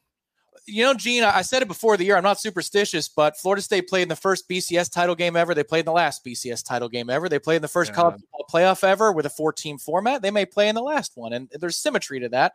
So maybe indeed Florida State would be going out west. We will, uh, we will find out. Uh, but again, uh, a lot of things happening today. Mm-hmm. Interesting games across the country in the ACC. Florida State's game was not one of those. Interesting to us because we like kicking butt, but not in terms of the upset specials, the super dogs as they call them. Kirk Herbstreit put Florida State on upset watch early this past week. No, sir. 40 What are burger, you talking about, Kirk? Come on, buddy. 40 burger for Florida State, a 41 to 16 win. This is the last call for phone calls. Last call for phone calls. We got nobody in the hopper right now. Uh, we'll take two. We will take two more callers before the show uh, signs off for the evening. Georgia has just taken, folks, a 24 to 7 lead over the Ooh, Florida Gators. Wow. Yeah, that is uh, not too bad at all. And the uh, the one note we have, I, I see somebody, John here, says one game at a time, boys. Understood. What we do know is that Florida State will not be playing in prime time next week against Pitt. It will either be a noon kickoff or a 3:30 kickoff. Those are the two time slots. We'll know later today or early tomorrow. Good. Well, let's go. Let's go with the 3:30. I mean, we've had enough of the nooners. I mean, I, you know what? We, Tom and I selfishly like it because then we can have a nice dinner and just our evening is off. But come on, we've had enough nooners. 3:30 is fine. Give us a little time to have some fun beforehand. So do, do a favor to the fans. Agreed. 3:30 sounds good to me. Okay, we've got one person in the hopper right now. We're going to go to you in just a minute. Gene, let's talk about what's coming up on warchant.com the next couple of days. We got the Sunday Smash tomorrow night, 7 o'clock. That will be me and Ira.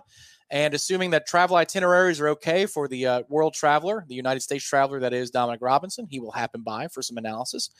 And then a special program on Tuesday night. This is the first of its kind on Warchant TV, folks. We'll have a, a nice little fancy graphic and title for it in the days to come. But bookmark it now for those 600 plus of you that are watching. We will have a live reaction show to the first college football playoff rankings release. It's Halloween night. It's Tuesday, October 31st. I believe the show begins at 7 o'clock. We'll be hanging out for the reveal and then get an initial reaction for, you know, 20, 30 minutes afterwards. Uh, but Florida State is going to be in the top four, according to the College Football Playoff Committee. As of Tuesday, we will have a live reaction show on Tuesday night. Gene, on the website side, I know tomorrow you're leading the way with the pro football focus grades. Going to be a lot of dudes in the green, I would imagine, for Florida State, uh, but that more coming up tomorrow on the site.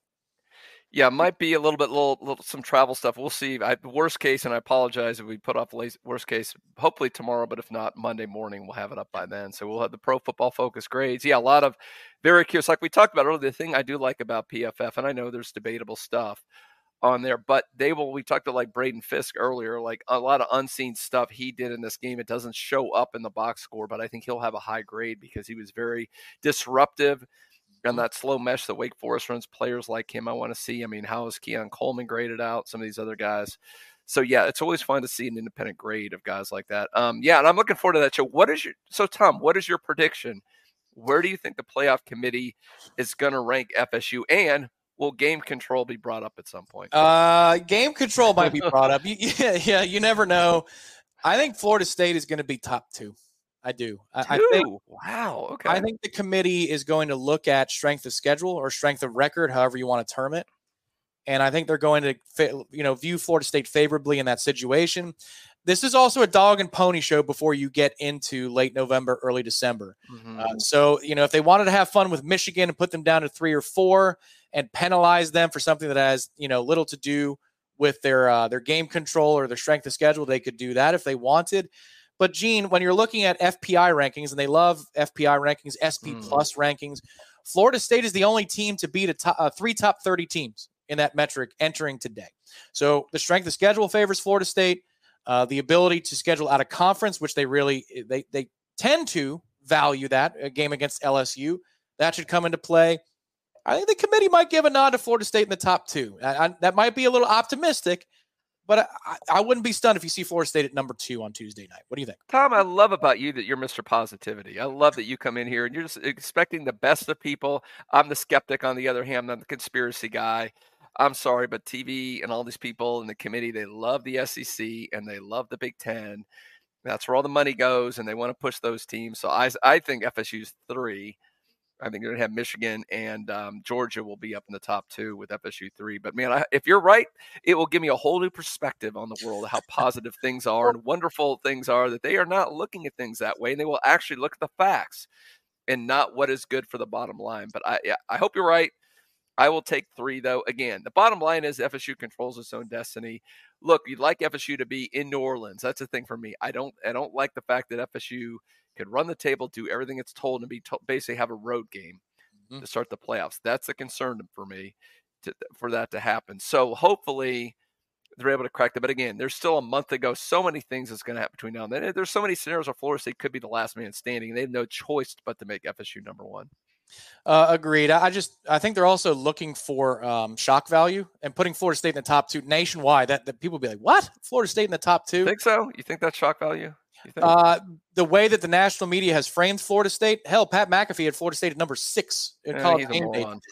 I, I, agree. I well, it, I mean, they're doing it for engagement. I think it would it would putting Florida State in a place that people don't expect creates a hell of a lot more engagement than putting yeah. uh, Washington. That, so you're doing a conspiracy from the other side. You're saying putting Florida State up high actually creates a different kind of dynamic that they want to push. That's correct. It, it's uh, it's positive. Make them number one then. If you really want to do it, make them number one and piss Georgia fans. Imagine the Georgia onslaught. We're the defending champs. We just blew out the mighty Gators. I mean, how dare you put us number two? Now that would create some ripples.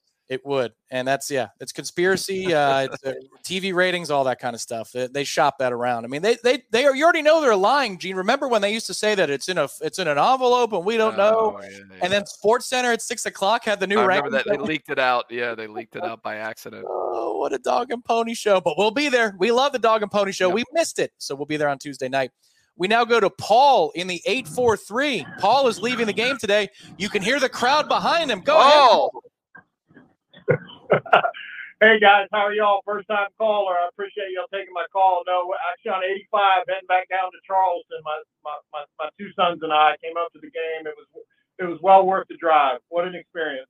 That's really cool, Paul. If you had to estimate the ratio of Florida State fans to Wake Forest fans, what percentage would you give Garnet and Gold people in the stands today? Man, accurately, probably had at least be 60 40, if not 70 30. It was it was impressive. It nice. really was. That's awesome. I tell you, we missed the band though because the tomahawk chop was all over the place. The band, the band plays such a role. It's it's unbelievable. Yeah, Paul, were you able to get on Snuggy Hill? Did you hang out there at all?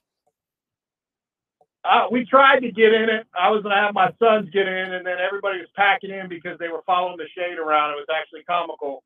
Um, yeah, and the big thing I was calling in, and, and Tom, I, my moniker on on the live shows is Hog Watcher. So I'm a oh.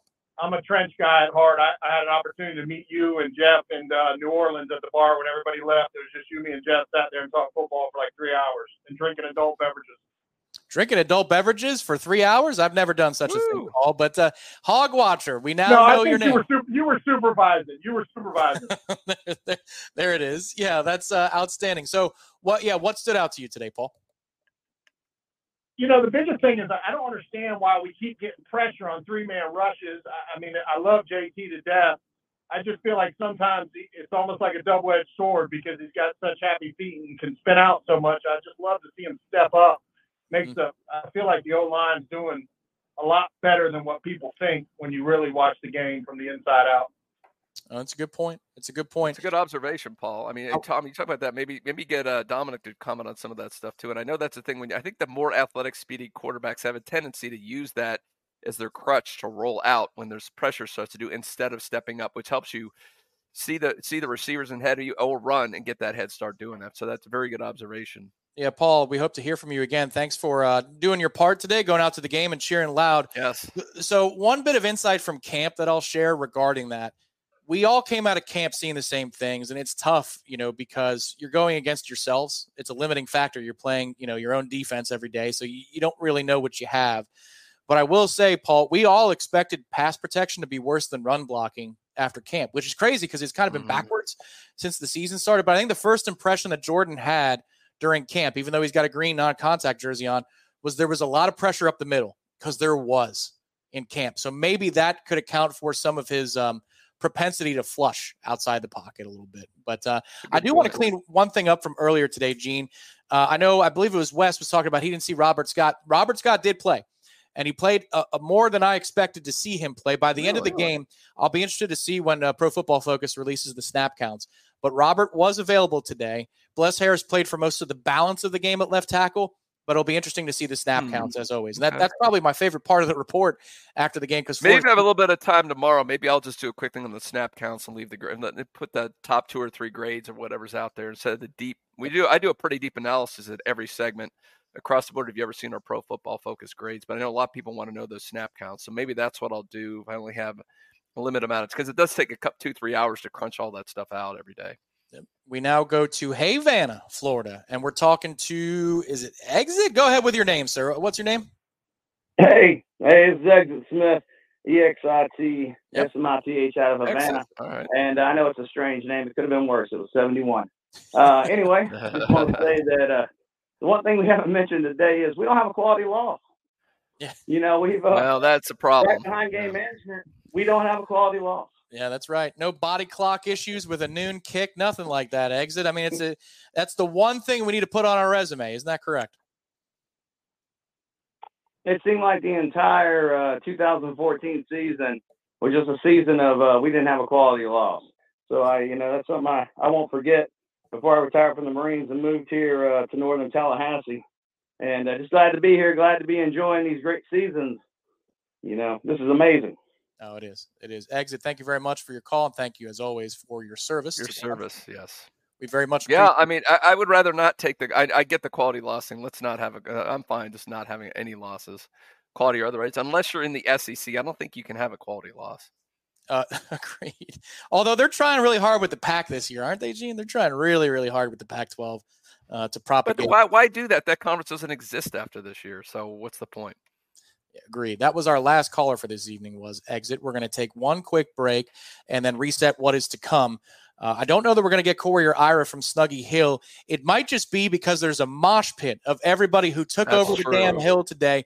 You know that's going to be a humongous part of the Warchant Wrap presented by Vitamin Energy that is coming up on Warchant TV shortly.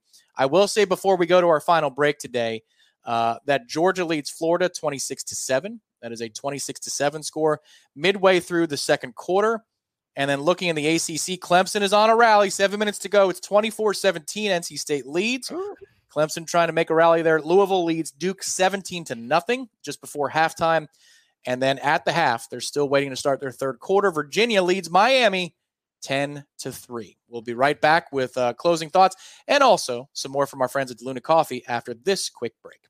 Our head coach has a taste for the finer things in life. Personally, I like to picture him in front of a fireplace, clad in a garnet and gold velvet robe, with a glass of Lagavulin 16 and a Cuban cigar. Rumor has it, Coach has a brand new Bengal tiger rug and a photo of Brian Kelly on his mantle. Now, while Coach has high powered offensive weapons at his disposal, FSU fans need only one thing to start their game day. That's DeLuna Coffee's Blue Angels Blend. Talk about high powered. This jet fuel in a cup will have you feeling like you can take down a 500 pound tiger yourself. Two cups will have you wanting to boost an F 18 for the pregame flyover. Our advice though, leave the hunt to the professionals. It doesn't mean that you still can't enjoy the finer things in life, just like Coach Mike. Trust me when I tell you, DeLuna Coffee makes for one hell of an espresso martini. Head to DeLunaCoffee.com today to find out more.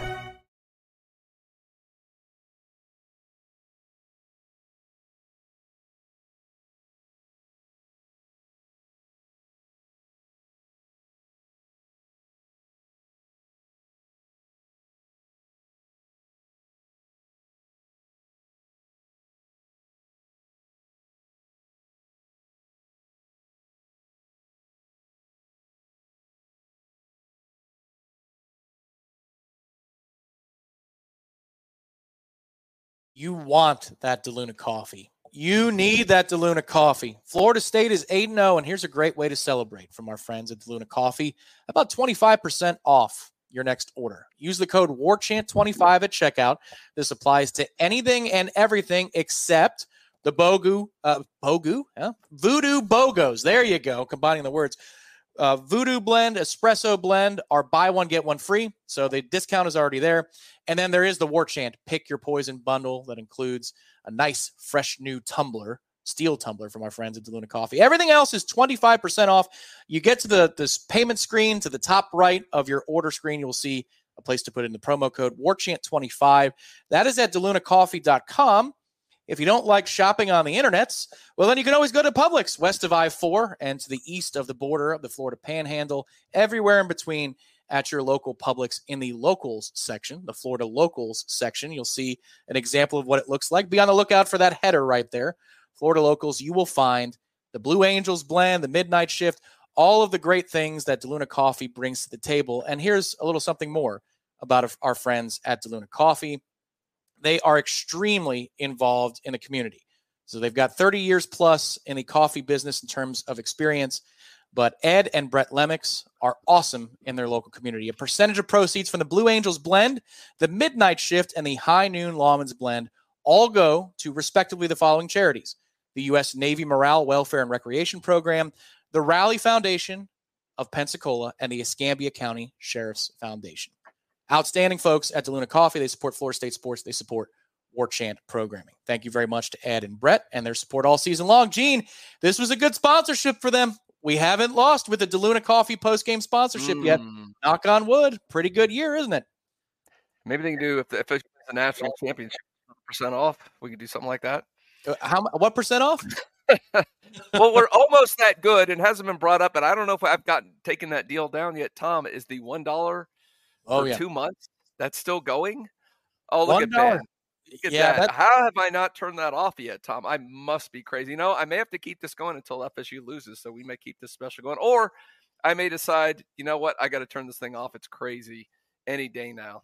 Are, are we taking pay cuts that I'm not aware of, Gene? Uh, it's a dollar for might two have, months. Might have to. Yeah, we're going to warchant.com. Top right of the screen, you'll see the green sign up button. All you got to do is sign up for the $1 for one month, and then you put in the code FSU in the number one in the promo code section. $1 for two months of access.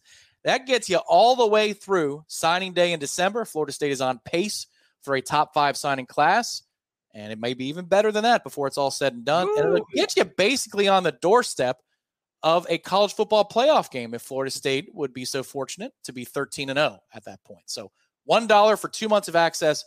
Folks, I don't, you know, say this lightly. Honestly, give us a shot.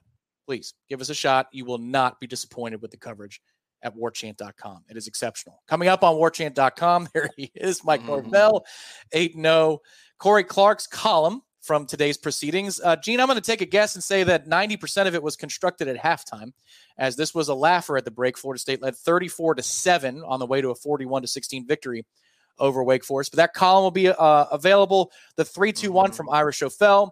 On the channel, you've got the Warchant Wrap, Mike Norvell's post game press conference. In addition to, I think Director Ben said behind the scenes, Gene, Florida State uh, sent a lot of players to the dais. So you've got a lot of interviews uh, to check out as you're watching the afternoon and evening windows. Uh, so there's a ton of content coming to warchant.com. We keep you covered. And of course, recruit reactions as well. I got to think, Gene, they're very pleased with the proceedings today. Are those 2024 and 2025 recruits? They absolutely have to be. And I think we are poised. Speaking of recruiting, stay tuned because I know that Miami game is supposed to be the biggest home recruiting weekend of the year. So that's coming up in just a couple weeks. And we will have you completely covered on that Warchant. Michael Langston, Matt Lasser doing great, great work for us, creating all the content and the premium recruiting board. And we'll preview a lot of that stuff, have a list of all the visitors coming in. But still, we got Pitt coming up first. I want to look past Pitt, but I'm just letting those people that recruit next know what's going on, and you want to st- stay tuned for that one big time. Um, I'm trying to think what else. I, we're trying to work on Corey. We hear he may be popping in though, but if not, you know his column his column should be up. You, you pointed out that he write, probably wrote it at halftime. it should be up quickly because last week he tried to write the Mike Norvell what is going on with these fourth down calls at halftime, and then had to rewrite it after Florida State just blitzkrieg Duke in the second half. Uh, yeah, threw that away. Interesting point uh, that comes from that, Gene. Florida State had a fourth and two near midfield, and they punted today. Yes, they punted. But and that's they... know your opponent. I like that because you knew the defense was so good. Don't give them a short field. Make them drive the length of the field. They were not going to be able to do that. So that's maybe a little sign of Mike Norvell kind of you know reading the room a little better than he has at times. Yeah, again, I think that was based on I'm not going to let this get squirrely. I know this building's ridiculous, and if the officials have an opening, they're going to take it and they're going to run through it like uh, Trey Benson on an 80 yard screenplay. If they see an opening, they're going to take it and they're going to throw the hankies and, mm-hmm. and assist Wake Forest into a game. They pin it in the uh, at the half yard line. Outstanding. That was Mastromanno's best punt of the day. But a key play and a key moment from Jarrian Jones there to encircle the ball, make sure it never touches yeah. the plane. And Florida State, right after that, Gene, uh, they benefit with a field goal. Uh, another and I, and, for Fitzy too. Yeah, and I appreciate RG explaining the rule on there because I think a lot of people are always confused about that. NFL and college have different rules on downing a punt. So the, the college, you are allowed to be in the end zone as long as the ball does not cross the plane. Because I see it all the time in the NFL. If an NFL player is in the end zone touching a ball, even though it never crosses the plane, it's a touchback. Right. So it was good. So the great play by Jarrian on that. And that was about Mastromanno's only good punt of the game, but it worked out well. He struggled a little bit. But if there's going to be a game, you're going to be a little bit off that's the one. But he got his punts off. Everything's fine. He didn't run past the line of scrimmage when he punted, so we'll take that. Reverend Felton says, guys, I'm telling you, this team is peaking at the right time. Nobody's going to want to play us. Yeah. Gene, I would agree with that. They're looking better and better as the week goes along. Complimentary football. The kick return game has come to life a little bit mm. in recent mm. weeks. Obviously, it was a huge moment last week for Deuce Spann, but a couple of good returns today. The defense has been solid and consistent, and the offense looks like it's got more weapons to play with now, too. This I, I would agree. That's a pretty good assessment from Mr. Reverend Felton there. Yeah, I mean, I, I, mentioned that earlier. I like the fact this team seems to be peaking, especially the defense seems like it's getting better and better. Again, we'll see. They're playing. The last couple teams have not been great offensively, um, but whatever, they're getting the job done. You're not seeing the breakdown. Sometimes it doesn't matter to the defense if you're, you know, if you're out of position, you're out of position, and we're seeing less of that, which you should, would expect as you play more together, as you're used to the system. There should be more consistency as the season goes on. We're seeing that and we'll see. A couple of guys were bang- I, I, didn't bring this up to him. I know a couple of guys. I know at one point Payton went out, but I thought he came back in. Mm-hmm. Um, obviously, Verse was banged up. He got first got poked in the eye, and then he came back in. Um, there's a couple others. Did you did we did FSU actually have anybody go off that maybe didn't come back? It was oh Renardo Green, a guy rolled up on his ankle a little bit on the play. I don't know. Did he? I don't know if he came back in or not. So I was a little concerned about some of those, but it didn't look anything was too bad that's one of the things that uh, definitely could check out on warchant.com after the game's over. That's the one that concerned me the most because it, yeah. it, didn't look like there was any apparent contact uh, for Renardo, but he has been so locked down. I mean, oh, he's yeah. far and away your best corner. So that that's um, that's a big development. We'll see what what comes from that. Now, obviously, Florida State is cloak and dagger about those things, but he walked off under his own power. Shyheim Brown had an issue at one point today too. Gene, uh, I believe that was on the touchdown for Wake Forest, the first touchdown they scored. Mm-hmm where he came up with it, it looked like a, maybe a shoulder. I, I, don't know. It's hard to say. Uh, but we will keep an eye on that because uh, Florida State was down a lot of players today, Gene, and that led to a little bit of consternation, given that you didn't exactly know who's going to be available on the offensive line. That's been a turnstile every week in terms of who's available. Uh, and then Johnny Wilson was out, Hykeem Williams was out. So Florida State overcame that. That's the one thing in a blowout win you just don't want to see anybody go down and get hurt. Uh, but it looked like most everybody was okay. These were minor things rather Yeah. than season changing things. Yeah, I want to have Ronaldo, uh, Renardo back in there soon. Obviously, worst case, you know, hopefully if it's an ankle sprain. I mean, again, I'm not playing a Twitter doc or anything. I don't really know, but it just it was funny. The broadcasters go, "Why we didn't see anything that happened?" It was obvious at the end of that play they rolled up on his ankle. Uh, hopefully, if it is that, it's a low ankle, minor low ankle thing, which maybe you miss a week at the most. I want him. I want FSU at full strength. I want all those guys back for Miami. I think you got to have your best shot for that. It's looking more and more like as Florida's being blown out by Georgia again, but Miami's losing too. Would that would that be so Miami to have that? I mean, play so well after that horrific non kneel down and lose to Georgia Tech, and then play so well after that to only lose at home to Virginia. That would be the most Miami thing to do. And then give us a run. They'll be up for that game. I mean, oh, they oh, that's the thing. They are they're looking ahead to Florida State two weeks early. That's how much they care about that game. It could very well be. Noel Buck 83 under the gun. Thank you very much. Love the fact that we jumped out early today. We'll be at the game in Pittsburgh, hoping to see ah. the same, but add a dominant third quarter to the ranks. So, yeah, again, Florida State at Pitt next week. Mm-hmm. It's going to be an afternoon kick of some kind. It might be noon or it might be 3.30. But, Gene, the Nole fans around, I've already gotten a couple texts from my friends this week saying, are you going to be at Pitt? I think we're going to have another really solid showing on the road next week, just like today, where one of our callers said 60 40 split for the Noles on the road. I got to imagine we're going to show up in droves next week. And that is it. Y- You know what? It's a great place. It's a fun road trip. I mean, I, I lived in Pittsburgh for a while. It's such a fun town and great food there, great atmosphere. It's a fun stadium. Obviously, we all have memories. Was it was it the last time they played up at Pitt, Tom? The the Jameis 2013 opening was that the only other time they played at Pitt? I can't think of another one. Uh, I think that's correct. I can check the. That's unbelievable how long Pitt's been in the conference. We've only been up there for one road game. But oh, if you're going, I'm jealous. Um, you know, doing this logistically, doing post game shows, it's hard for us to be at road games. We did at LSU. We had to sit through a middle of a nightclub. We got it done for you. Um, but it's hard for us to go on the road for games. But I would, I, that's one of my favorite road trips is being up at Pitt. So Yep. anybody heading up there, have a great time at Pitt. So- Am I right, Tom? That's, did we play up there another time? we played in Uh, the 80s there. We played there. Oh no no no no! no. I knew that with Dan Marino and all that. Yeah. Just talking Yeah. AC, since ACC since That is Pitt's been in the ACC, we've only played up there once. Yeah, that It was, was- a the Dan Marino game back up there way back in the day. Yeah, 2013 is the only time in the ACC. They came here in the COVID year. Um, And as I recall, that's when Kenny Pickett saw how bad the defense was at Florida State. He No, was hurt and he decided to play uh, because he knew he could rack up some serious numbers. And Florida State did not win that particular afternoon, but they won that opener in 2013 at Pitt. Yes, Gene, they that was did. Jimbo Fisher versus Paul Chryst as the head coach for 10 years ago. So before we sign Uh. off here, uh, just a, a couple of uh, messages from one legend. Touchdown FSU! Touchdown FSU! Gotta hit it. Touchdown FSU! Touchdown FSU! Galactic. Touchdown FSU! Touchdown FSU! The 500 plus of you who waited, there you go. There's your reward. That's what they were waiting for. Looks like Snuggy Hill. I don't know. I don't think Corey's going to make it here, folks. But uh, you could check out the Wrap on the channel. It'll be going up very soon. The Warchant Wrap presented by Vitamin Energy. This indeed is uh, a one hell of a post game show. Great job, Ed Lemix, jumping on board just before Florida State and LSU because DeLuna Coffee's post game shows are a perfect eight for eight. We're going to have to burn that copy for that one. Uh, that one Yes. note at the end that says eight Oh. no.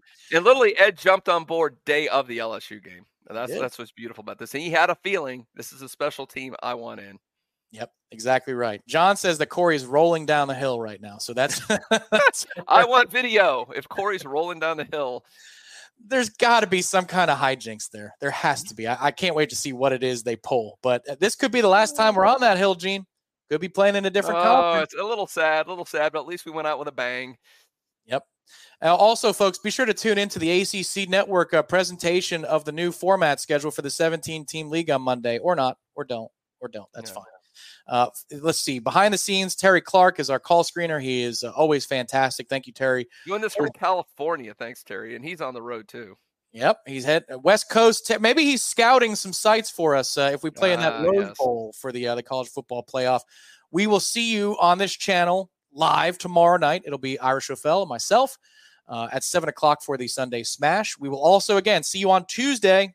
Tuesday night, we will have a watch along for the college football playoff Ooh. rankings. It'll be a reveal on. T- oh, Gene's ready. I think Gene's going to be on that show. I want to be on that one because I'm, oh. right. I'm, um, you know, that we get where I live in Tallahassee, we get a lot of trick or treaters though. So I don't know if, if, if the wife is ready to take that on by herself at seven o'clock. Uh, she might need my help because they will literally line up outside our door. They know they know what what what I give out. They know we're good with the big candy bars. Yep, it's the same thing here. So we might be pulling shifts in order to make sure that the kids yeah. are taken care of on a Tuesday night. Thank you, Troy Knoll, who is uh, dealing with six inches of snow today in oh, the high country. Uh, up in Wyoming. Yeah, so thank you, Troy. Appreciate you. Thank you to everybody who participated in the program. To those of you who contributed, I'm talking to Florida Man in Texas, Joshua, Double D Supreme, Zeno, James S., Kim, and Nolbuck. Thank you very much. Everybody else who contributed, just questions, comments like Mike is doing right now. Thank you for being here. Without you, Mike, we don't exist. So we very much appreciate you. For Gene Williams, who is uh, in the Blue Ridge, somewhere undisclosed right now, and he's going to be enjoying some more Norwegians. Yes, but I might break out a little, you know, I might got a little wine and cheese up here. Break out some cheese and wine and watch the sunset over the mountains here, of the Blue Ridge Mountains. Looking forward to that and basking in the glow of 8 0, baby yeah, a little wine is not a bad idea after beating somebody on Tobacco Road. For director Ben behind the scenes, my name is Tom Lang. Thank you, everybody. Hit the like button on the way out. It takes just one second. We appreciate you. This has been the Warchant Gameday post game call and show presented by our friends and brewed up by DeLuna Coffee. Good night. 8 0.